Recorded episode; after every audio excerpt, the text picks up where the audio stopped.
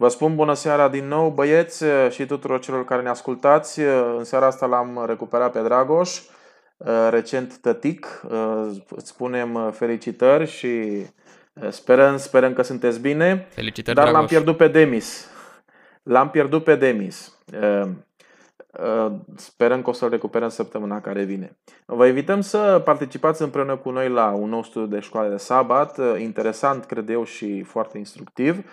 Uh, săptămâna aceasta, uh, titlul lecțiunii poartă numele de Sola Scriptura și începe cu acel text uh, din Evrei 4 cu 12, care este acea deviză protestantă pe care o folosim noi atunci când ne referim la acest subiect al Solei Scriptura și vreau să citesc acest text, căci cuvântul lui Dumnezeu este viu și lucrător, mai tăietor decât orice sabie, cu două tăișuri, pătrunde până acolo că desparte sufletul și duhul, încheieturile și măduva, judecă simțirile și, jude- și gândurile inimii.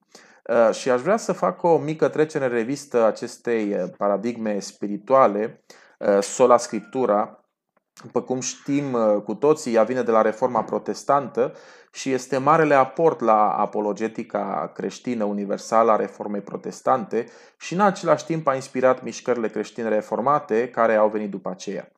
Ehm, Sola Scriptura susține faptul că singura sursă de autoritate în viața creștinului este Biblia. Ehm, secolul XVI a fost secolul în care Occidentul trecea prin niște procese foarte complexe începând de la inovații tehnologice, invenții care aveau să zgudie lumea științifică de atunci, uh, lumea a început să se uite la univers cu, cu alți ochi, renașterea era în plină floare, deci uh, a existat un context fără precedent în istoria Europei, care a dus la o schimbare de paradigmă uh, nu doar în sensul social, ci și în sensul spiritual. Faptul că Biserica Catolică se afla într-o mare problematică de natură politică, în perioada aceea, cunoaștem cu toții, schisma care a venit, care a avut loc și problema celor trei papi din, din Europa, lucrul acesta i-au îndepărtat pe mulți de, de biserica oficială.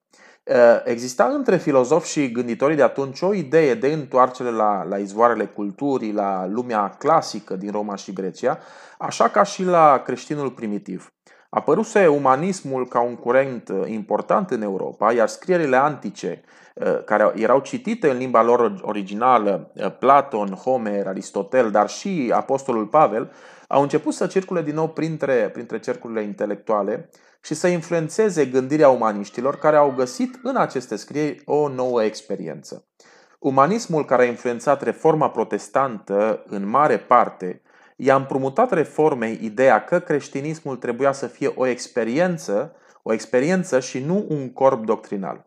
Apoi, invenția tiparului a influențat de o manieră foarte importantă aceste schimbări radicale. Primul care a folosit de o manieră explicită această polemică pentru atunci uh, doctrină a fost Luther în anul 1519 într-o dezbatere cu profesorul de teologie Johann Eck atunci când acesta a fost întrebat de Eck cum va putea să înțeleagă Biblia fără papă, concilii sau universități, Luther a răspuns un singur om laic, înarmat cu Sfânta Scriptură, trebuie să fie crezut înaintea oricărui papă sau vreunui conciliu fără ea. Aceasta uh, era o revendicare fără precedent pentru că atât evrei cât și creștinii tot timpul au susținut important, importanța sfântă a tradiției moștenite. Ceea ce a dorit reforma protestantă și cred că acesta este motivul ad fine al doctrinei sola scriptura, este o întoarcere deliberată la originea credinței creștine. Ce îmi puteți să-mi spuneți la acest capitol? Eu cred că autorul studiului idealizează reforma protestantă, care s-a opus tuturor tradițiilor bisericii catolice, apelând pentru chestiuni doctrinare doar la Biblie, cu deviza asta de sola scriptura. Rezultatul, rezultatul acestei devize au fost două secole, deci literalmente 200 de ani, de așa numitele războaie de războaie europene ale religiei, între 1522 și ultimul a fost, s-a terminat în 1712. Cel mai crunt dintre aceste războaie a fost războiul de 30 de ani, în care au murit 8 milioane de oameni. În momentul în care toți au luat în Europa cel puțin protestanții, au luat cartea sfântă ca referință și au început să o interpreteze ei singuri și să ajungă la concluzia că oricine o interpretează altfel decât mine e de la satana sau are o intenție rea, atunci societatea europeană a intrat în probleme mari. Și în mare parte acesta e momentul în care se nasc, se nasc și mișcări intelectuale antireligioase în Europa. Și mi se pare normal. Adică după atâta moarte, unii a devenit sătul și de Biblie și de religie în general. Iar problema de fond este că Biblia nu are un sens unitar care să fie înțeles direct, dintr-o citire simplă și directă. Iar inevitabil, diferiți oameni o vor înțelege diferit și se vor vedea unul pe altul ca fiind oameni care interpretează greșit sau bajocoresc Biblia. Sola Scriptura atunci când a apărut, din păcate, nu a funcționat. Da, mulțumesc, Dragoș. Da, aș vorbi puțin despre războiul amintit de Alin. Cred că războiul în sine nu a fost provocat neapărat de Spiritul lui Isus, un spirit al milei, al acceptării, respectului, toleranței, conștiinței libere, spirit care se găsește în mesajul Bibliei, ci a fost provocat de nebunia omului și intoleranța lui. Iisus chiar și lui Petru i-a zis să bage sabia înapoi în teacă și atunci problema nu a fost neapărat Biblia în sine sau sola Scriptura, ci mai degrabă spiritul greșit al uh, celor care au folosit Biblia pentru nebunia lor. Plus, din câte am citit, pe cei mai mulți nu interesa serios Biblia, ci puterea sau hegemonia Europei. Luptau pentru putere folosind sola Scriptura ca pretext pentru scopurile lor nebune. Uh, eu mențin ideea că nu Biblia și mesajul ei sunt problema, ci felul limitat și egoist de interpretare și aplicare a ei. Sunt oameni care au comis crime oribile în numele credinței, între paranteze fiind spus ideea lor nebună de credință, dar sunt și oameni care au fost inspirați de aceeași Biblie spre lucruri mărețe. Da. Mulțumesc, Dragoș. Trecem la, la lecțiunea de duminică, la scriptura ca normă. Iar aici autorul Ehm, ne, ehm, ne afirmă și spune că Scriptura este normativă, are autoritate asupra istoriei, asupra arheologiei, asupra datinilor, asupra tradițiilor. Ehm, acum, eu nu știu cum poate să pună la același nivel istoria și arheologia cu datina și, și cu tradiția. Eu cred că am mai discutat despre acest subiect. Adventiștii sunt, sau fiind denominațiunea care s-a a intitulat poporul cărții și cred că nu există nicio problemă în această autointitulare, atâta timp cât este aplicabilă trăirii spirituale.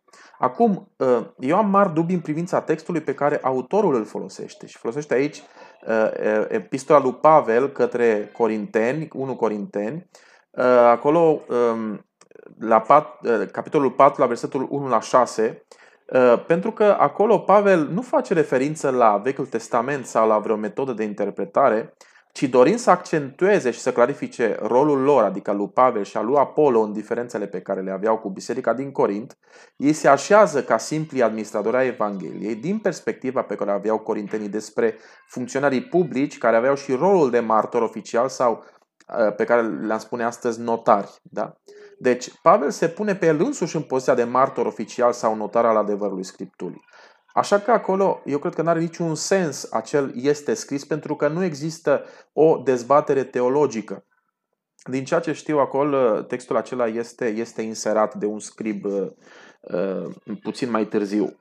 Uh, am mai spus, nu văd cum am putea să trecem toate normele noastre sociale prin filtrul Scripturii. Cred că doar în sensul, și așa înțeleg eu personal, în care vreo realitate a timpului nostru are o finalitate și o influență în viața noastră care nu este de acord cu propria noastră conștiință modelată de propriile noastre principii.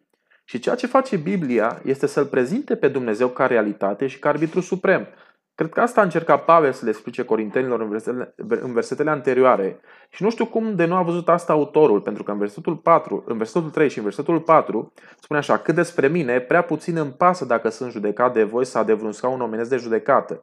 Ba încă nici eu însumi nu, mai judec pe mine, nu mă judec pe mine.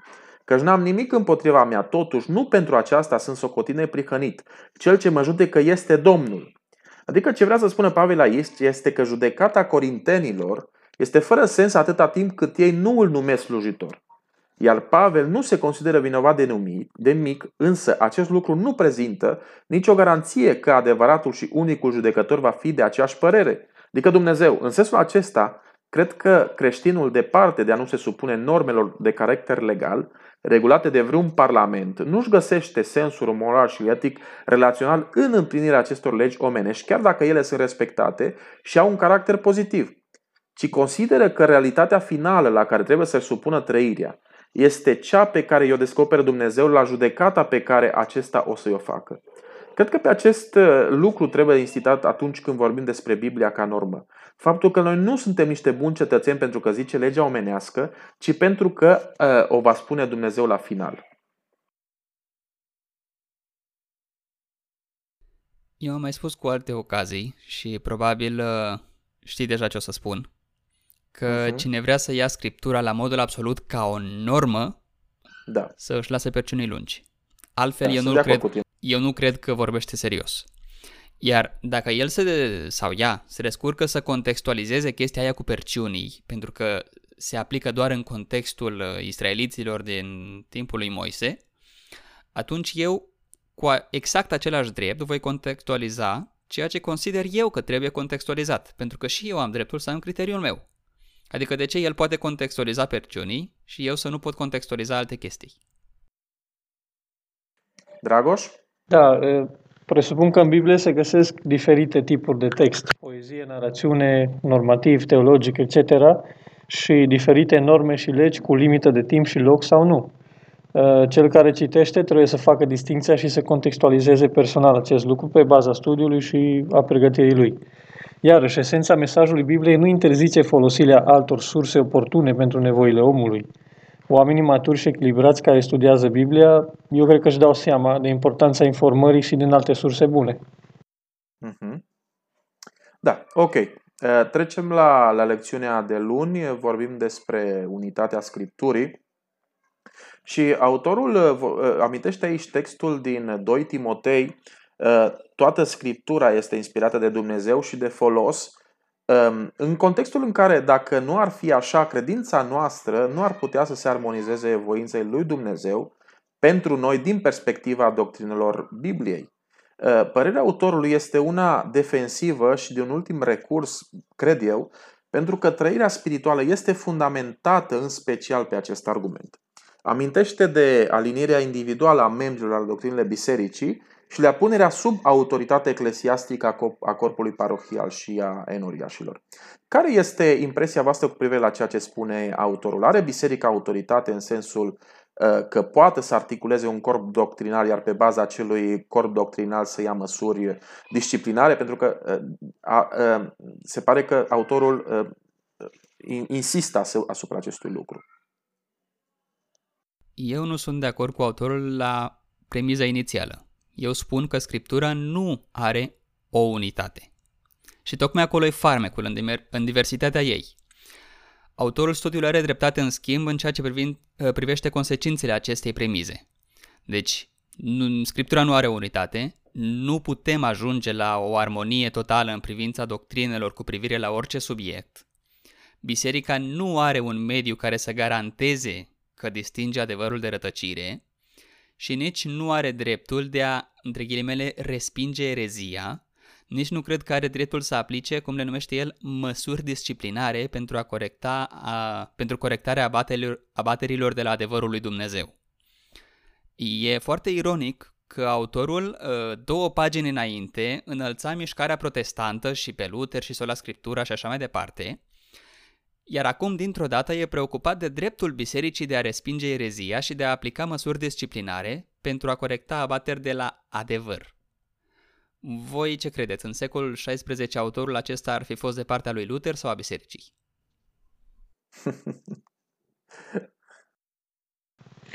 Da, eu spune următoarele. Biblia are unele subiecte unitare. Le-am mai menționat noi înainte în, pe parcursul studiului școlii de sabat, starea de păcat a omului, planul de salvare a omului păcătos, etc.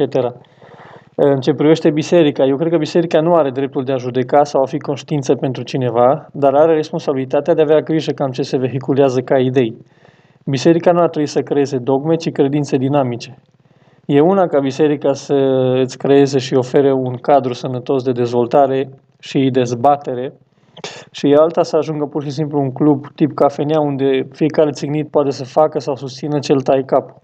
Ce aș propune eu e ca biserica să-și revizuiască continuu poziția și învățăturile cu dorința de a crește. Eu în, în problematica asta sunt puțin mai, sunt puțin mai reținut. Cred și recunosc că în contextul adventist o relaxare teologică nu este posibilă și nu știu cât, cât ar fi de benefică pentru biserică și pentru membrii bisericii. Pentru că, în principiu, sistemul teologic adventist are o anumită logică și norme care încearcă să fie de bun simț și care funcționează ca și corp doctrinal în contextul adventist. Iar cu timpul, acest lucru, recunosc, s-a transformat într-o dogmă despre biserică și relația ei cu Scriptura. Eu cred că este inerent acest lucru fiecarei mișcări religioase și care nu se poate evita. Luther presupun că nu și-a dat seama de lucrul acesta în focul lui de a, de a reforma biserica.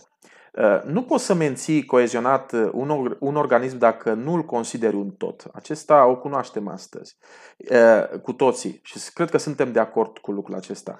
Iar aici cred că nu este posibilă vreo altă dezbatere despre cum biserica poate și trebuie să trateze învățăturile care nu sunt de acord cu principiile ei basice. Desigur că dezbaterea trebuie să, să existe și dacă este necesară o schimbare, ea trebuie făcută într-o manieră organică și încetul cu încetul, de o manieră naturală, nu impusă. Și este foarte posibil ca o mică schimbare să se facă de la o generație la alta sau să nu se facă deloc. Și e posibil ca acea schimbare, dacă uh, va exista, să ajute sau poate să distrugă organismul. Asta doar Dumnezeu știe. Uh, orice altceva se transformă, cred eu, în, în politică și personal, chiar dacă cred că ar fi nevoie de o altă paradigmă în adventist, prefer în locul bătăliilor de partide uh, o creștere și o dezvoltare organică în locul unei creșteri explozive. Prefer să, să fiu mai conservator și mai reținut aici și să privesc uh, cu ochi mai critici ceea ce a priori nu știu cum ar ajuta membrilor bisericii.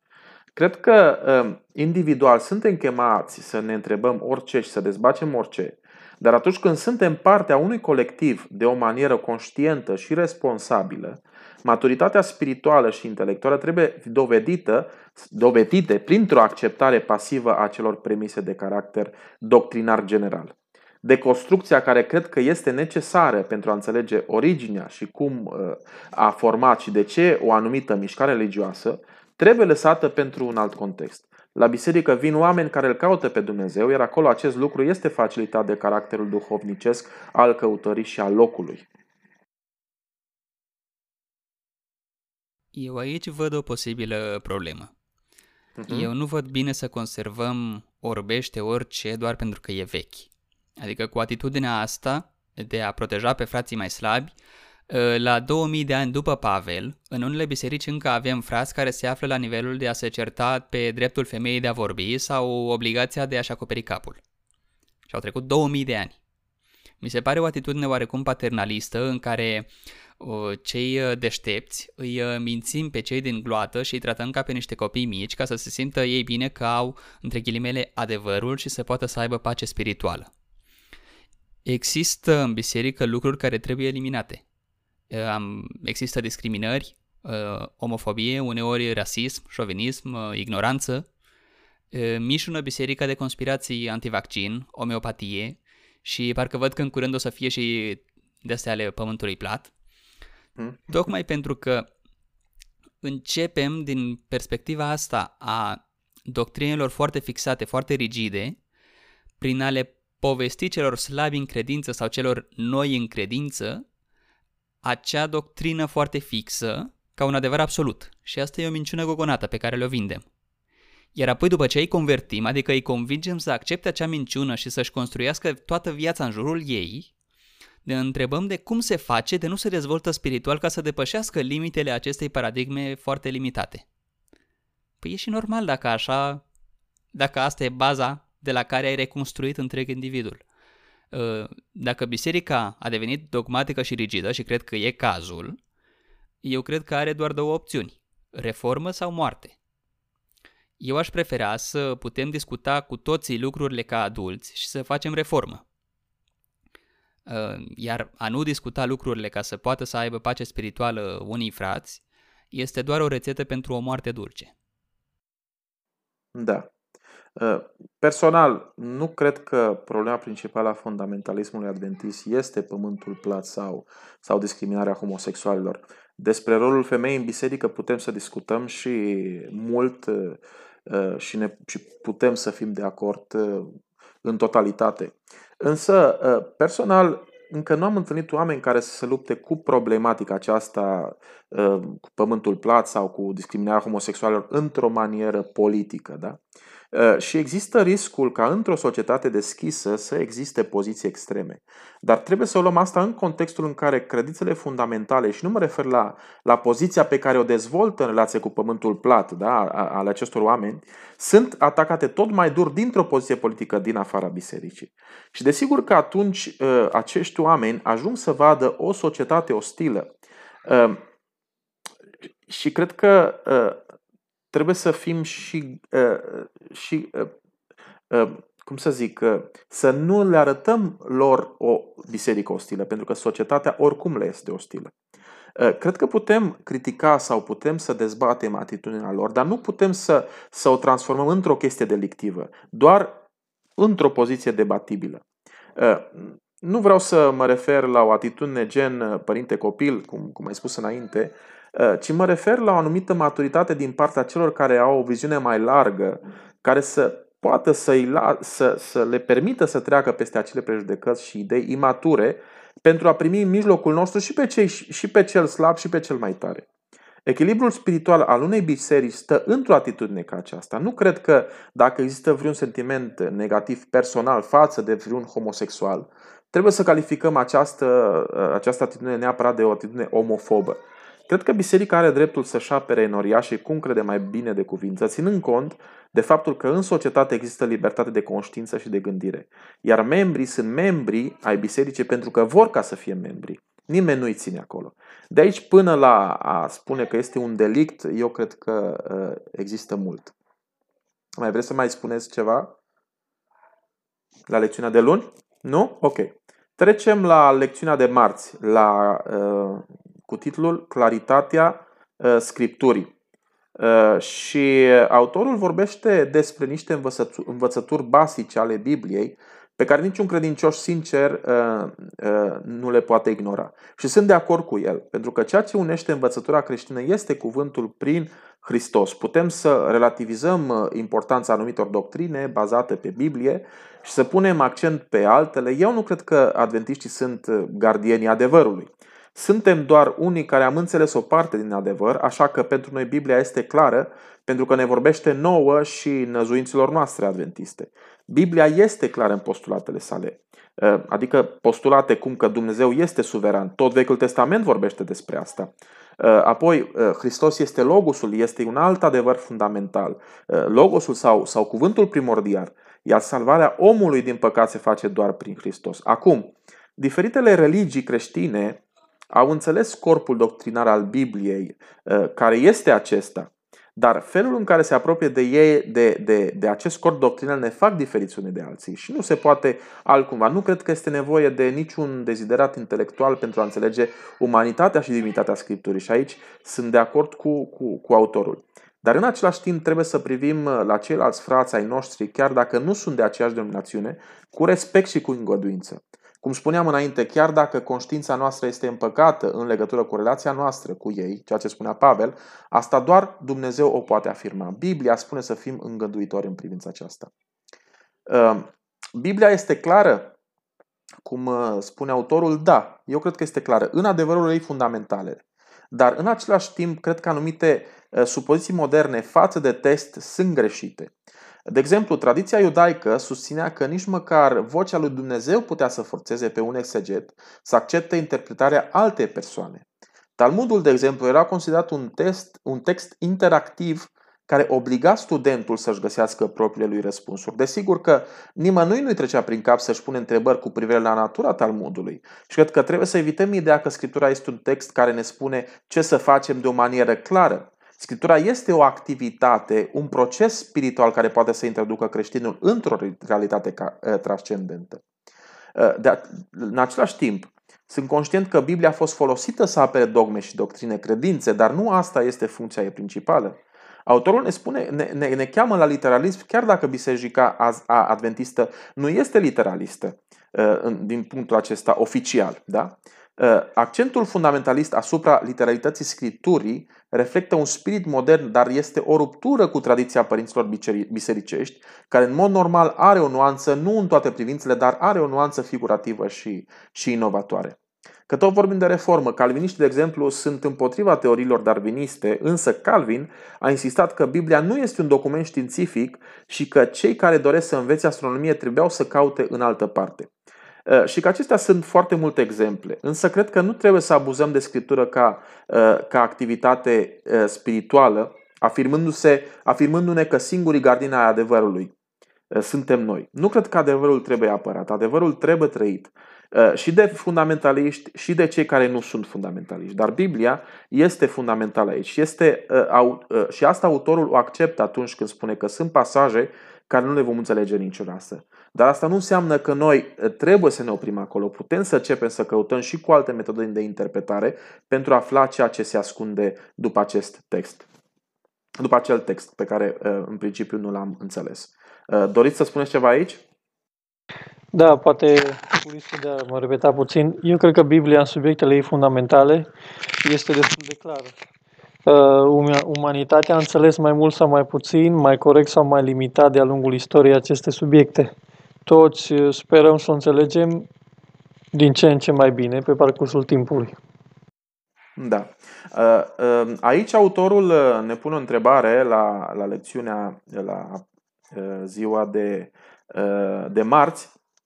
Ne pune o întrebare și spune așa. S-a întâmplat să nu înțelegi anumite texte, și, anumite texte și mai apoi să-ți fie clarificate? Ce ai învățat din acea experiență care i-ar putea ajuta și pe alții? Alin?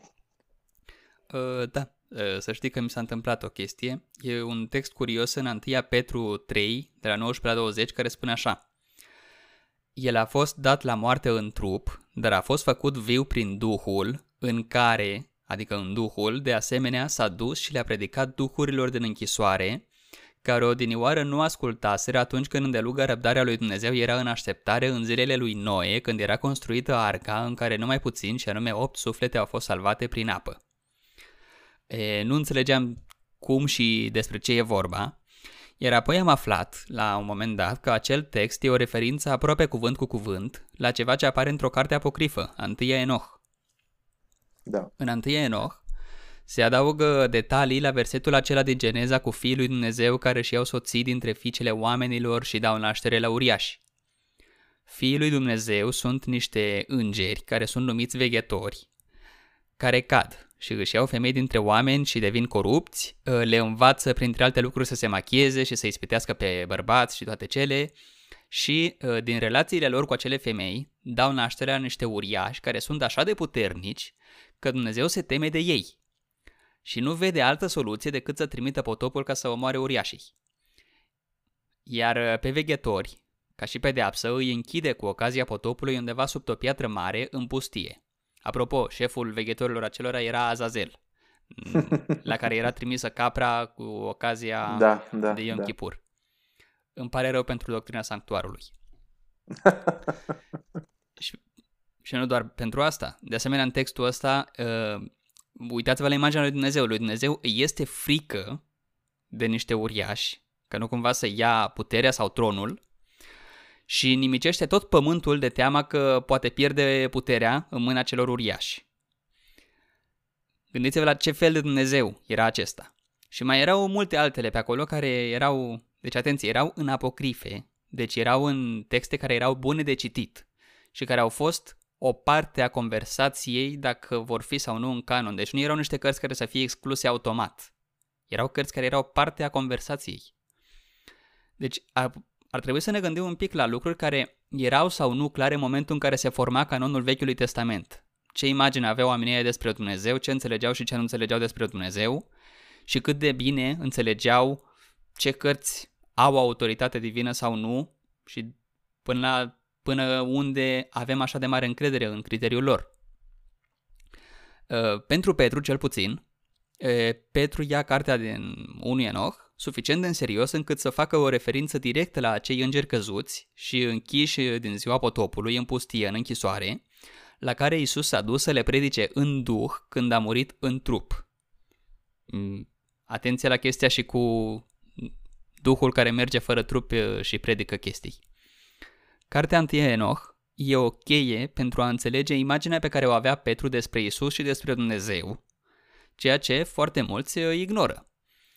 Iar episodul acesta este printre cele mai clare lucruri care ne dă o idee și ne aruncă o lumină despre cum s-a format textul biblic și prin câte accidente istorice a trecut și câtă schimbare și evoluție a avut loc de-a lungul istoriei sale. Și iată că de ce rezultatul final, așa cum uh, am mai spus, nu este nici clar, nici unitar. Nu are cum să fie. Dar sincer să fiu, e mult mai interesant așa, pentru că dacă era clar și unitor, era foarte, foarte plictisitor. Dragoș? Da, uh, mi s-a întâmplat și mie. Înainte să spun chestia asta, m-aș lega un pic de întâia Enoch. Da, într-adevăr, sunt cărți care nu apar în canon, sau este una dintre cărțile care nu apar în canon. Probabil tocmai de asta Petru folosește ceea ce crede că este bine să folosească pentru canonul biblic. Nu știu dacă Petru avea neapărat ideea uh, iasă în spaniolă, imortalității sufletului, așa cum există în această carte. Eu cred că nu. Bun, asta a fost ca o paranteză. Uh, Dragoș, da. dacă mă scuzi. Da. Mm, tocmai acum două săptămâni se folosea argumentul că dacă Isus considera ca fiind real cu tare episod din Vechiul Testament, înseamnă că e real. Acum, dacă Petru, inspirat de Duhul Sfânt, considera că episodul cu veghetorii și tot episodul acesta din Enoch e real și face o referință la el, folosim același argument sau nu? Da, eu mă, nu, da, nu, nu îmi place să, să o dăm, știi, în funcție de cum ne convine să o dăm ori albă, ori neagră. Nu, nu, nu. Da, da să fie da și nu să fie nu. Dar nici reducționism nu poate să fie. Eu mă refer la mesajul global, nu doar la un text dintr-un într-un anumit pasaj. Trebuie să vezi tot ce spune Petru despre o anumită temă și tot ce spune Petru despre Biblie și credința lui despre uh, a doua venire, despre murirea sau nemurirea sufletului. Eu nu mă pot baza doar pe, un, pe o pe un pasaj ca să scot o teologie sau o doctrină sau o învățătură întreagă. Deci, pur și simplu, nu pot, nu permite exegeza nici hermeneutica să facă lucrul ăsta. Și mi se pare că atât Pavel cât și alții care au scris în Biblie, după punctul meu de vedere, după cum i-am înțeles eu, nu prea au de văzut ei cu nemurirea sufletului. Dacă vorbești de înviere, dacă vorbești de alte chestii, sau poate ai tu o altă idee în ceea ce privește nemuria sufletului, pe care eu nu am. Tu te referi la nemuria sufletului în stil catolic? Am citit recent câteva chestii despre cum a evoluat conceptul ăsta în biserica primară, dar nu e cazul aici, vorbim, vorbim cu altă ocazie. Vreau să resemnez doar atât, că Petru lua foarte în serios acea istorie ca ceva ce s-a întâmplat. Adică Petru considera că Dumnezeu s-a temut de uriaș, că i-a închis pe ei în pustie și așa mai departe. E posibil. Bun, ă, la ce spuneam eu, ă, da, mi s-a întâmplat ă, să găsesc versete sau text care nu l-am înțeles sau l-am înțeles diferit într-un anumit moment. Da, și când pățesc așa ceva, încerc să am răbdare ca să ajung la un sens mai, mai bun, mai luminat la momentul potrivit, prin studiu sau întâlnirea unor persoane mai pregătite și mai ales experiențe de viață, care îmi dau o altă perspectivă asupra textului. Uh, un exemplu ar fi împietrirea inimii lui Faraon. În Exod, din câte am găsit, din câte citim, se pare că Dumnezeu i-a împietrit inima, nu? Și undeva în Samuel, mi se pare că în 1 Samuel 6 cu 6, spune că Faraon însuși, însuși și-a împietrit inima văzând ceea ce face Dumnezeu. Și, da, o posibilitate de a pune astea două texte unul lângă altul, poate dă o altă înțelegere a, a momentului. Ok, trecem la studiul de miercuri și de joi. O să luăm, o să luăm studiul acesta împreună Uh, pentru că am mai discutat, am mai discutat uh, despre interpretarea scripturii și despre am vorbit despre această um, scriptura se interpretează singură. Uh, haideți să citim ceea ce ne lasă aici fratele autor de joi. la joi, spune aici um, un uh, citat din, uh, din Sora White, spune Biblia se explică singură, fiecare verset trebuie raportat la alt verset. Elevul ar trebui să învețe să privească cuvântul ca un întreg și să vadă legătura dintre părțile lui. Ar trebui să dobândească o cunoaștere a marii lui teme centrale, a scopului inițial al Dumnezeu pentru lume, a începutului marii lupte și a lucrării de, de răscumpărare. Uh, autorul își pune întrebarea aici, ce facem cu, cu Ellen White? Uh, pentru că ea ne trimite la scriptură, dar Biserica Adventistă, Adventistă totuși are o, o părere destul de controversată cu privire la dânsă. Uh, sunt adventiști care recunosc că nu Biblia sau Hristos au fost cei care i-au făcut să se facă adventiști, ci spiritul profetic. Iar riscul unei adoptări din partea bisericii a unei asemenea poziții implică o radicalizare a anumitor enoriași în ceea ce privește spiritul profetic. Eu personal cred că poziția um, față de Ellen G. White nu este neapărat una controversată. Cred că trebuie să o judecăm în contextul uh, uh, și al secolului 21, dar și al secolului XIX. Spun de secolul 21 pentru că timpul pe care îl trăim astăzi ne permite să punem în contextul, uh, să punem în context spiritul profetic. Spiritul profetic. Pentru că poziția pe care o avem noi astăzi ne permitem să cunoaștem cum s-a format crezul adventist. Având la îndemână multă informație de prima mână, secolul XIX fiind destul de apropiat de noi. Apoi, ineranța spiritului profetic este bazată pe propria doctrină a Bisericii Adventiste față de Scriptură, adică o așează pe o poziție secundară, având-o pe Ellen G. White ca pe o lumină mai mică, care arată către o lumină mai mare, adică Biblia. Exact așa este exprimată această credință în crezul adventist.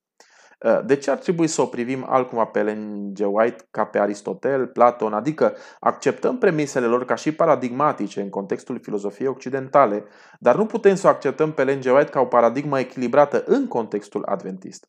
Adică eu personal cred că spiritul profetic uh, astăzi nu mai are relevanță mare pentru mine. Dar pentru că eu personal am ajuns la această concluzie în sensul că am găsit în Biblie lucruri fundamentale și doctrine fundamentale, adică ceea ce Ellen G. White afirmă, adică persoana lui Hristos și faptul că Dumnezeu are un cuvânt de spus în istoria acestei lumi.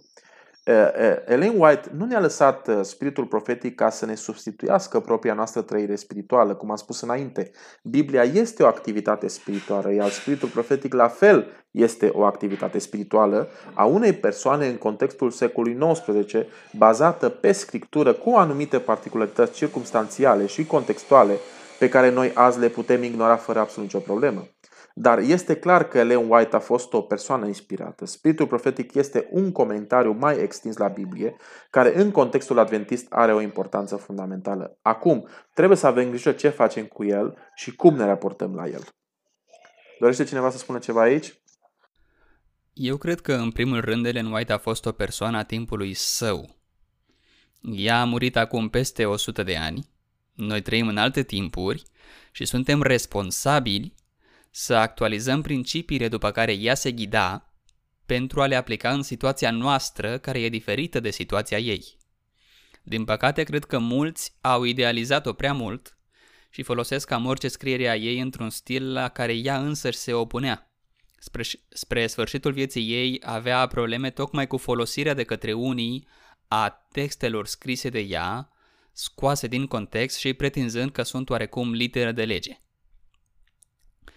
Ea nu a pretins să fie un al doilea Moise și nu a pretins să scrie ceva etern, ci ea scria ceva pentru oamenii din timpul ei la modul cel mai imediat. Ea nici nu credea că o să fim noi aici peste 100 de ani după moartea ei, pentru că Isus trebuia să se întoarcă imediat. Nu e corect, în primul rând, față de ea, să încercăm să le dăm scrierilor ei un soi de autoritate absolută pe care ea însăși nu dorea să li dea. Nu e corect. Dragoș? Da, îmi place mult ce analiza pe care ați făcut amândoi și aș rămâne și pe linia lui Alin. Elena White uh, nu a pretins niciodată că este la acel, același nivel cu Biblia, nici măcar nu s-a pretins un al doilea Moise sau, mă rog, alt profet.